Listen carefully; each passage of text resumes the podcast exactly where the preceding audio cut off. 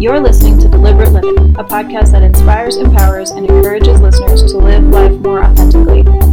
My name is Holly Priestley, and I'm a full time nomad and writer who has been living in my 1997 Ford van since January 1st of 2019. I travel the United States with my dog, learning how to live with more authenticity. I explore different ways people choose to ditch the prescribed life we've all been sold and live on their terms, finding freedom and happiness however they choose.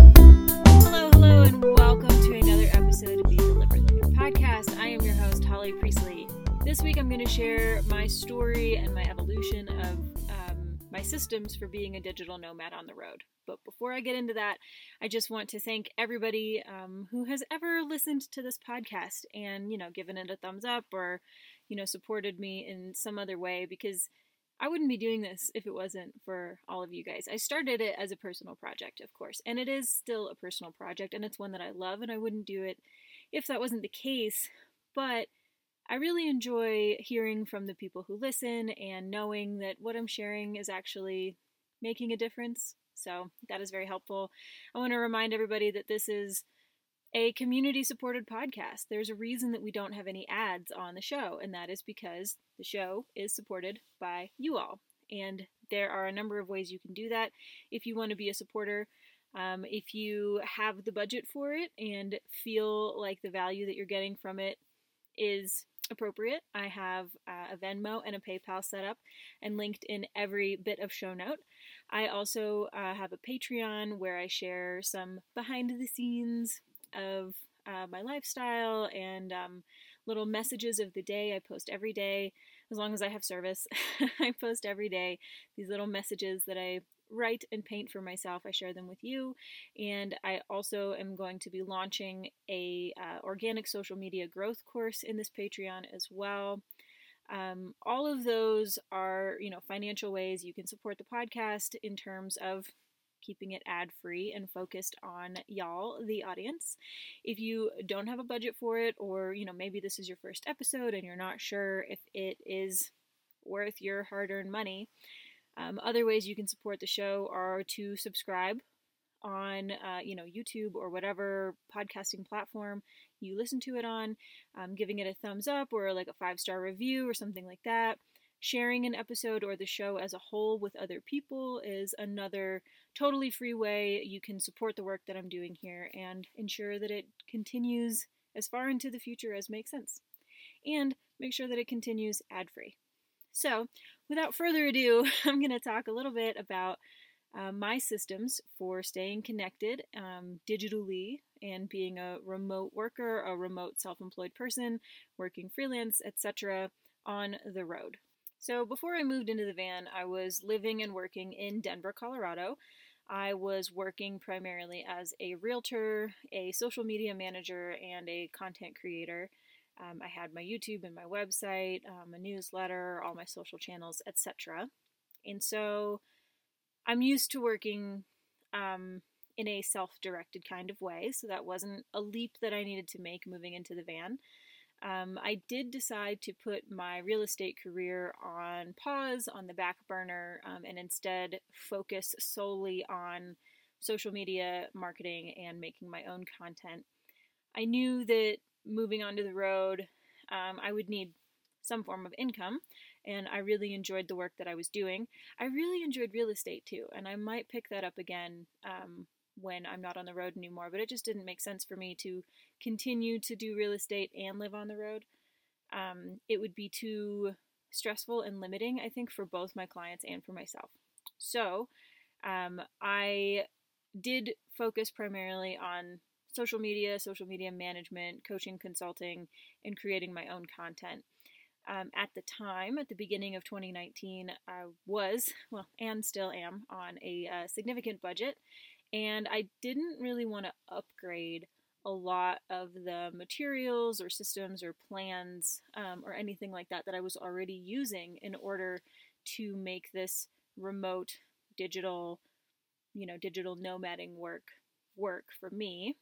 And so uh, I started early um, with like the first change that I made was, you know, a few months before I moved into the van. I changed my um, T-Mobile. I had had T-Mobile service previously for a few years. I changed that fo- phone plan to a Google Fi plan. Um, and a lot of people haven't heard of Google Fi yet.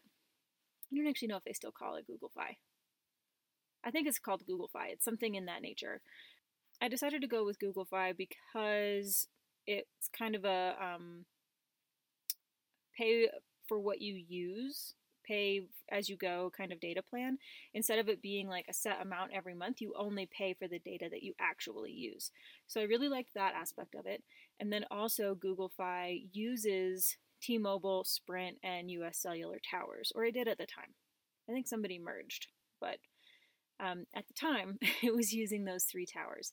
And so I thought that if I switched from T Mobile to Google Fi, um, I would get better service because it was using more towers. And then also, um, I would be able to manage my own data use a little bit. So, you know, the few months before I moved into the van um, and had Google Fi, I was on Wi Fi a lot. And so my bills, my monthly phone bill was really, really low, um, lower than my T Mobile bill had been in any case. And um, then the first year that I was in the van, um, I did uh, max out their like data allowances. They called it an unlimited plan, but it wasn't really an unlimited plan. They throttle you pretty severely at like 15 gigs, or they did at the time. Again, their plans are constantly changing. But I used, you know, the max data allowed. Um, and my bills for that year were generally like just under a $100 a month. They never really went over a $100 a month. Um, with this plan, I was able to do small amounts of work using my phone as a hotspot for my laptop. And uh, I tried to keep that pretty minimal again because data goes so fast, and I was doing like video calls and uploading and downloading and just a lot of things that required a lot of data. So the phone was there as kind of a failsafe, and I did use it and I did max it out. But I also spent a lot of time inside, outside, around, parked near um, like coffee shops and breweries and libraries and other places that had some kind of public Wi Fi. Um, and because, again, this was 2019, the pandemic was not even a twinkle in anybody's eye, and everything was open and moving about as normal. So, spending all day in a coffee shop was normal and fine. Depending on the season and on the weather, I set up shop, you know, inside the coffee shops or what have you um, in the mornings when the temps were cooler and you know I could leave Lisa in the van. Um, when the seasons changed and it got a little bit hotter, um, I sat outside as much as possible. Um, and then while we were traveling, I was really lucky and able to find some dog friendly indoor spaces that were also air conditioned. They're fewer and farther between, but they do exist. Um, and so I was able to get my work done that way. And, you know, for the small price of one drink or two drinks or something of that nature, I was able to basically have an office space for a day. Or, you know, park really close and uh, be in the van all day and slurp Wi Fi from somewhere else. Um, there's a lot of places that have public Wi Fi that's usually free. Like I said, coffee shops, Starbucks is a big one. Um, breweries, sometimes they have passwords though, so it's better if you go in and ask. Um, spend your money there. Um, uh, McDonald's always has free Wi-Fi, etc., etc. And uh, this system with the Google Fi and the and the public Wi-Fi worked really well for me for about eight months. It did get a little bit harder in the summertime just because of the heat and being able to find dog-friendly places where we could hang out. Um, but overall, the system worked really well. And then in August of 2019, I upgraded my plan. This is my first upgrade. Um, and I got a uh, Verizon hotspot plan. And so I didn't necessarily go through Verizon to get this. I found someone on eBay who was essentially like renting out um, an old, like grandfathered in unlimited data plan. And this was like you know, from back in the day when unlimited actually meant unlimited and it didn't mean we're going to throttle you after 15 gigs. Um, and so I pay that person every month via PayPal for this plan. And it was a little bit of a risk, especially at first. You don't know who you're working with. You don't know if they're just going to take your money and not give you anything back. And it's not like a product. So, how are you going to, you know, ensure that it's working? But, um, to me, it was worth the risk because I knew some other vanners who were doing it and doing it successfully. But also, you know, with all of the video calls that I was doing and the downloading and the uploading and the photos and, you know, everything else, I just, I really needed an actually unlimited plan. Uh, my 15 gigs on the Google Fi was not cutting it and it was not going to cut it. And um, I was getting really frustrated with having to rely on coffee shops and stuff. So um, I kept the Google Fi plan for my phone. Um, and then I have a separate device. If you're watching the video version, it is this little puck here. this is my my hotspot device. Um, so I kept that and the Google Fi plan because sometimes, surprisingly, I do have service on my phone, on Google Fi, on you know Sprint, T-Mobile, US Cellular that I don't have on Verizon. Generally, Verizon is a really good option. They do have the best coverage in the United States. So a lot of vanners have them.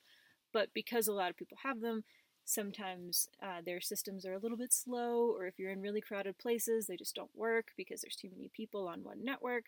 It's good to have the variety, and I feel like, you know, between all of my platforms, I have I have so many of my bases covered. I've, I've got Verizon, T-Mobile, Sprint, U.S. Cellular, um, etc. And then Logan actually has AT&T. So I think we've got all of them. And also because I had the hotspot now, I am able to use the hotspot for data, and so my phone bills have dropped drastically. These days, my phone, my Google Fi, costs less than like thirty or forty dollars a month, um, and then the hotspot plan cost me hundred dollars a month. So my overall tech spend um, for this digital nomad system has definitely gone up but the money that I spend on coffee shops and breweries, etc., has dropped significantly, um, regardless of the pandemic. And my freedom of location has increased as well. Um, like I said, Verizon as my main service provider, I can go so many more places and still be able to connect and get my work done. In February of 2020, just before the pandemic, I upgraded again by investing in a WeBoost signal booster. Um, it is attached to my van, and this device was something that I had read about, I'd heard about, um, but I hadn't really considered it for myself before, partially because I'm cheap and I didn't want to spend the money. It's not uh, an inexpensive investment. It's you know three to five to seven hundred dollars, depending on which one you get. Um, but then, you know, since I had started opening up my options for like exploring more and being away from cities more with a Verizon hotspot, um, I like saw the light and I saw this little glimmer of of freedom, and so I wanted to get the signal booster to kind of like open that door a little wider and see where else it could take me. And so, you know, having the combination of the two, I'm really able to stay like farther and farther out for longer and, you know, be away from civilization more, which is my preference. And again, conveniently, I upgraded my hotspot and my signal booster before the pandemic hit. I don't know uh, what I would have done for work if I hadn't already invested um, in these new systems after the pandemic, you know, because I was relying on public places and then all the public places were closed. So that would have been a real challenge, and I'm glad that I didn't have to face it. So the WeBoost is like I said, an expensive investment and it's not magic. And so I don't necessarily think that everyone needs to get a signal booster for your rig like right right away. I think it really depends on your work and your lifestyle, um, whether the WeBoost would be a good idea for you. and just a note, as I said at the beginning of this episode, none of these are sponsored. They are ad free. These are just my personal opinions on you know the platforms and the systems and the products that work for me. So, for me, the WeBoost gives me, you know, more of that freedom of location. And, you know, if you want to learn more about the freedom of location and the other three types of freedom that I have identified as people's main priorities, go back to the beginning of the podcast. It's like episode one or two. I've got a whole episode on the four different kinds of freedom. So for me, I like freedom of location. And with the WeBoost, I can often turn a like super weak one bar signal into a much stronger two or three bar signal that actually allows me to do the work I need to do, however patiently. Um, it's not magic. It won't give you like four bars of 4G or 5G, you know, if there aren't any bars to be had anyway, like you have to have something to start with for it to boost. It might take, you know, zero to like one, but it won't take zero to four. It'll take one to two or three. It really just kind of depends on the environment that you're in. Right now, as I'm recording, I'm in a forest with a bunch of pine trees, but there aren't any mountains between me and the uh, cell tower. And so, you know, my service is very slow and somewhat minimal, but it's better than nothing.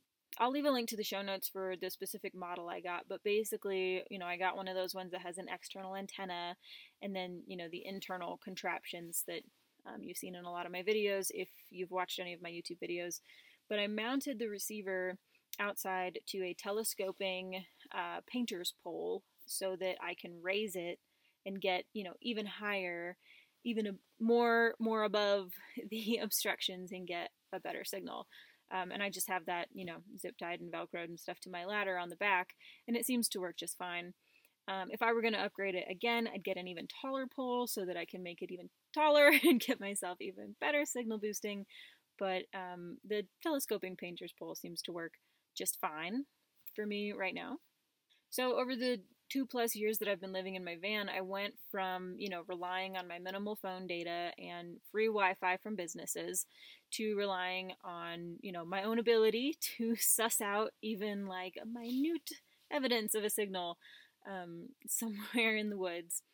And I went from being tied to towns and cities to really being able to like live deep in the woods and away from other people my work has changed some definitely over the past few years um, but all of it has been like remote online stuff and this was a pretty non-negotiable for me so as i always say your needs will vary your mileage will vary your budget and your lifestyle will vary but hopefully my experience will help some of you find the answers that you need when it comes to making digital nomadism work on the road so if you have additional questions about my setup uh, send them my way. I'll do my best to answer them as they come in or maybe in a future episode.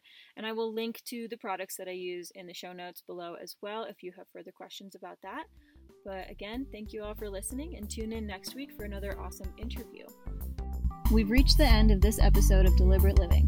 You can find the show notes and everything we referenced over on my website, and be sure to subscribe wherever you listen to podcasts on YouTube or sign up for email updates every time something new is published. I'll see you next time on Deliberate Living, and until then, keep your life on the DL too.